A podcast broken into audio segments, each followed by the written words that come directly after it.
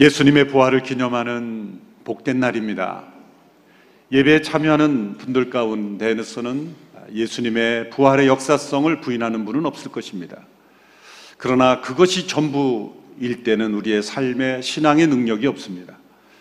예수님의 부활은 우리의 삶이 뿌리 내려야 하는 우리의 삶의 실제 경험하는 능력이 되어야 합니다. 예수님은 능력을 자랑하시려고 부활하신 것이 아니라 우리가 예수님의 그 부활의 생명으로 살게 하시기 위해서 부활하셨기 때문입니다.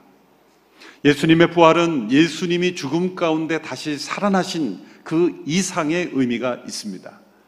첫째로는 바로 그 예수님의 부활이 우리의 부활의 보증이 되기 때문입니다. 우리에게 그 부활의 생명을 주셔서 우리가 하나님 나라의 백성으로 이 땅을 살아가도록 변화시키기 위하여 부활하셨기 때문입니다. 오늘 본문 19절 20절의 말씀을 함께 읽겠습니다. 시작. 만일 우리가 그리스도 안에서 가진 소망이 이 세상의 생명뿐이면 모든 사람들 가운데 우리가 가장 불쌍한 사람들일 것입니다.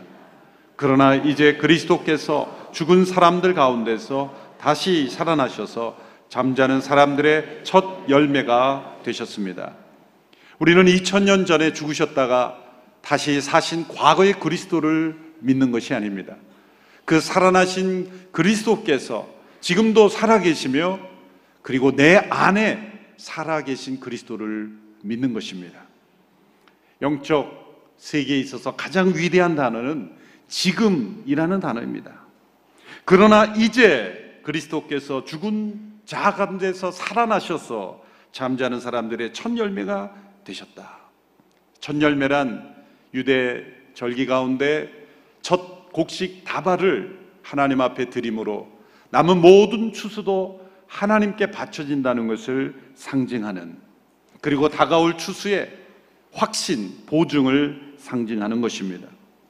예수님의 부활은 첫 열매가 되심으로 우리 모두의 부활을 보증하시는 사건이 된 것입니다.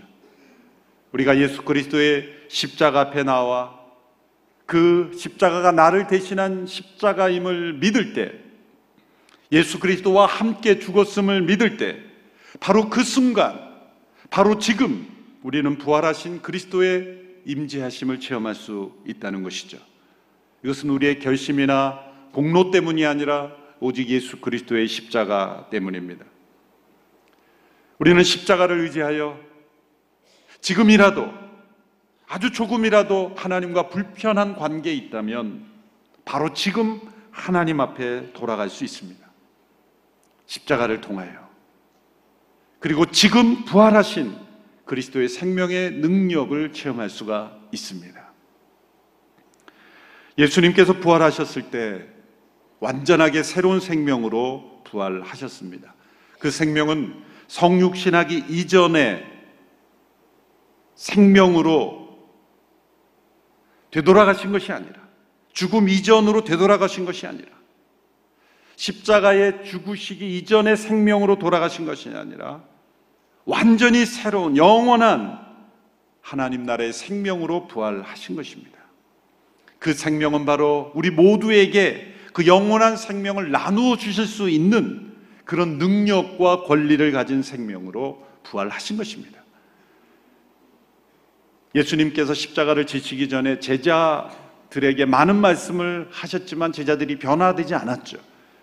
그것은 예수님께서 죽음과 부활을 통해 이 변화된 생명에 아직 이르지 않으셨기에 그 제자들을 온전히 말씀으로 그들에게 말씀하시지만 그들은 깨닫지 못했고 그들의 삶은 변하지 않았었습니다.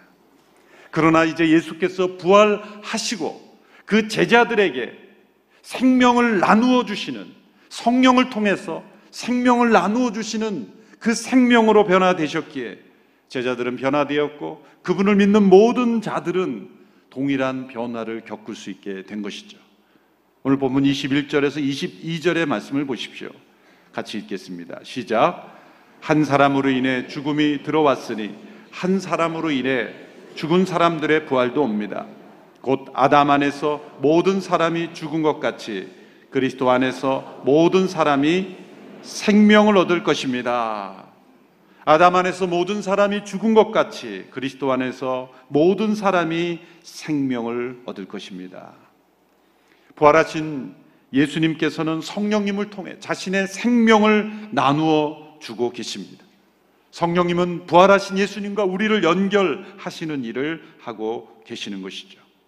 이 부활의 생명은 우리 옛사람이 그리스도의 십자가와 연합할 때 성령님께서 역사하셔서 우리에게 주시는 것입니다.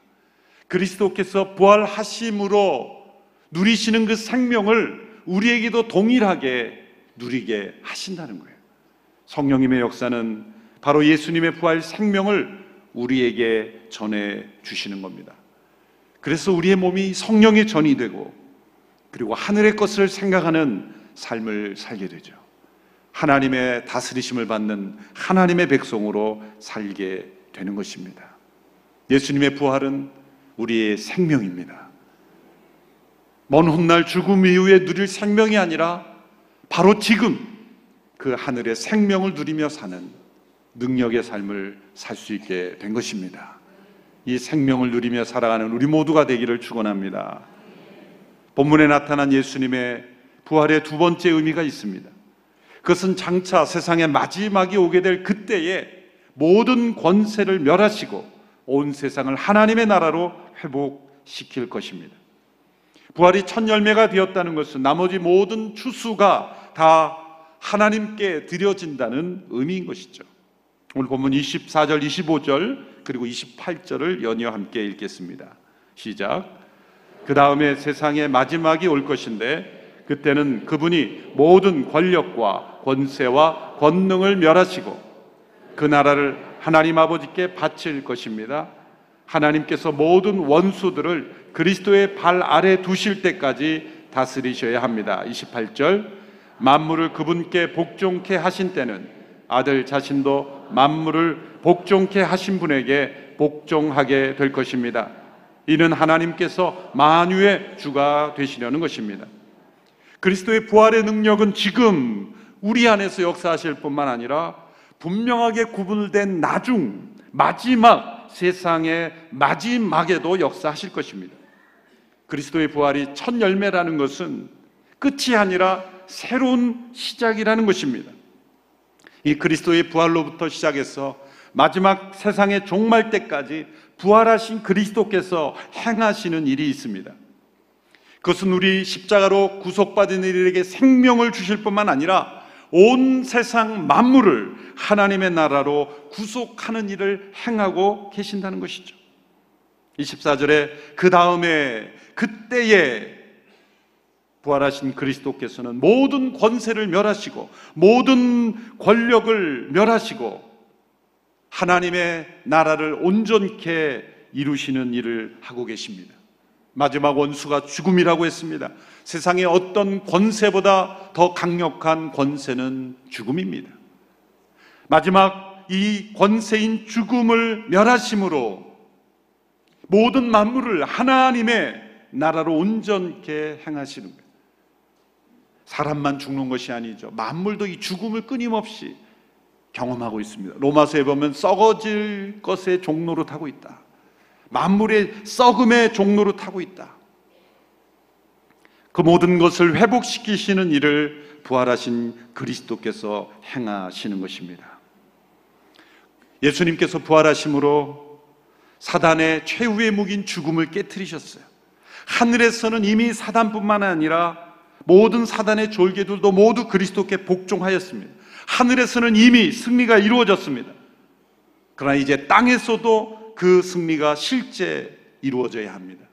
그러나 땅에서는 아직도 사단의 세력이 그리스도께 복종하지 않고 하나님의 통치에 반역하며 이 죄와 죽음을 이용해서 하나님의 나라에 대항하고 있습니다. 부활하신 예수님께서는 이 하늘에서 일어난 이 승리가 바로 땅에서도 이루어지도록 역사하고 계십니다. 요한계시록이 우리에게 보여주는 것은 그 하늘에서 이루어진 부활하신 예수님의 승리가 이 땅에서도 이루어지도록 이 땅에서 하나님을 대항하고 있는 이 사단의 패잔 세력들을 소탕하고 계신다는 거예요. 그래서 온 우주를 하나님의 나라로 회복하고 평정해 가고 있다는 것을 우리에게 환상으로 보여주시는 것입니다. 따라서 지금은 영적 전쟁의 시기인 것이죠. 신학자들은 이러한 기간을 2차 대전 이후에 사용됐던 D-Day와 V-Day라는 단어로 설명하는 것을 좋아합니다. D-Day라는 건 Decision Day, V-Day는 Victory Day. 1944년 6월 당시 연합군이 프랑스의 노르망디 해안에서 독일군을 결정적으로 무찔러서 전쟁은 사실상 결정됐어요. 전쟁의 승리는 결정됐어요. 그때를 Decision Day라고 말하는 것이죠. 그러나 실제로 독일군을 완전히 소탕한 것은 거의 1년 동안이나 지속되었죠. 1945년에 이르러서 베를린이 함락됨으로써 독일이 항복하게 되죠. 이것이 바로 승리의 날, Victory Day가 되는 것이죠. 이렇게 D-Day와 V-Day가 나누어진 것을 예로 들어서 그리스도께서 부활하신 날은 바로 D-Day, Decision Day입니다. 승리가 확실히 결정된 날입니다. 그러나 아직 이 사단의 졸개들이 죄와 죽음의 권세를 이용해서 우리를 두렵게 하고 하나님의 나라를 대항하는 일들이 아직도 이루어져서 그것을 평정하고 그리고 제압하는 진압하는 그러한 일들이 이루어지는데 이제 마지막 세상의 마지막 때 V-데이 완전한 V-데이가 다가오고 있는 것이죠. 베드로서 3장 10절에서 13절의 말씀을 보시겠습니다. 같이 읽습니다. 시작. 그러나 주의 날이 도둑같이 올 것입니다. 그때 하늘은 큰 소리를 내며 떠나가고 그 구성 물질들은 불에 타 해체되며 땅과 그 안에 있는 모든 것이 드러날 것입니다. 이 모든 것이 이렇게 해체될 것이니 여러분은 어떤 사람이 되어야 하겠습니까? 여러분은 거룩한 행실과 경건함으로 하나님의 날이 임하기를 바라며 간절히 사모하십시오. 그날에 하늘이 불에 타 해체되고 그 구성 물질들이 불에 녹아 버릴 것입니다. 그러나 우리는 그의 약속대로 의가 지배하는 새 하늘과 새 땅을 바라봅니다. 이 마지막 V데이 때는 우리가 지금 경험하는 모든 물리적인 세계가 해체될 것입니다. 여러분 우리가 경험하는 이 하늘과 땅이 전부인 것으로 착각하지 말라는 것입니다. 우리가 경험하는 이 자연만이 실제하는 모든 것이라고 생각하지 말라는 것입니다. 이 자연 너머에 하나님께서 예비하고 계신 또 다른 자연이 준비되고 있다는 것입니다. 새하늘과 새 땅이라고 말할 수 있는 우리에게는 초자연이지만 다른 차원에서는 새로운 자연과 같은 새 하늘과 새 땅이 예비되고 있다. 그리스도의 부활은 바로 부활이 디데이가 되어서 이제 장차 완전히 이루어질 승리의 날을 향하여 가고 있는데 주께서 하시는 일은 그 부활하신 주님이 승천하시고 다가 다시 오실 날을 준비하며 이 모든 만물을 하나님의 나라로 회복시켜 가고 있다는 것이죠. C.S. 루이스라는 분은 기적이라는 책에서 예수님의 부활을 새로운 자연이라는 단어로 설명했습니다. 여러 자연이 존재한다. 지금의 자연 위에 새로운 자연이 존재한다. 예수 그리스도의 부활은 그 새로운 자연의 문을 연 최초의 사건이다. 예수님께서 요한복음 14장에서 너희가 있을 곳을 예비하러 간다 말씀하셨어요. 내가 다시 와서 너희로 나 있을 곳에 있는 곳에 있게 하리라. 예수님은 부활하셔서 다시 오시기에 부활하셨고 부활하신 분은 다시 오시기를 준비하고 계십니다. 이 새로운 자연을 준비하고 계십니다. 이 우주 안에 전혀 새로운 자연의 세계가 열린 것입니다. 하나님의 새 창조의 기적이 일어난 것입니다. 그리스도의 부활로 우리에게도 그 창조의 기적에, 새 창조의 기적에 참여할 수 있는 길이, 문이 열린 것입니다. 그리고 새 하늘과 새 땅에 우리가 참여하게 될 날이 다가오고 있습니다. 부활하신 그리스도는 그분만이 살아난 것이 아니라 우리에게도 그 생명을 주어서 우리에게도 그 부활의 생명을 나누게 하셨습니다. 또한 만물을 하나님께로 복종시키시고 그리고 하늘과 새 땅을 준비하고 계십니다. 이 부활하신 주님 안에 거할 때 우리는 생명의 능력으로 살 수 있습니다. 그리고 만물을 회복시킬 소망을 바라보며 우리가 새 하늘과 새 땅을 바라보는 믿음으로 살 것입니다. 부활의 생명이 없으면 새 하늘과 새 땅을 바라보지 않습니다. 부활의 생명이 없으면 이 땅이 전부인 줄 알고 살기 때문이죠. 부활의 생명이 있는 사람만이 새 하늘과 새 땅을 소망하는 거예요. 역으로 새 하늘과 새 땅을 소망하는 사람은 내 안에 부활의 생명이 있다는 증거이기도 합니다.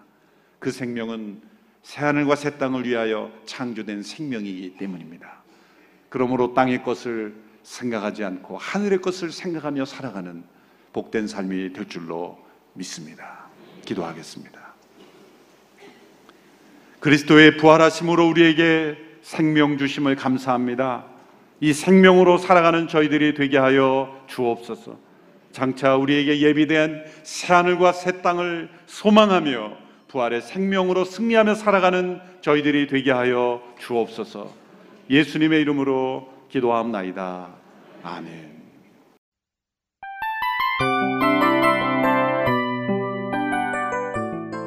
이 프로그램은 청취자 여러분의 소중한 후원으로 제작됩니다.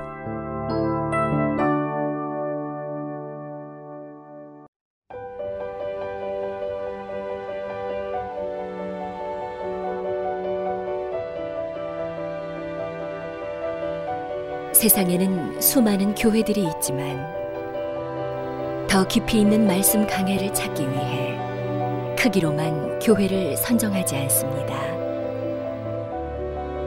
보다 좋은 영적 콘텐츠를 더 많이 나누기 위해 방송비를 받지 않습니다.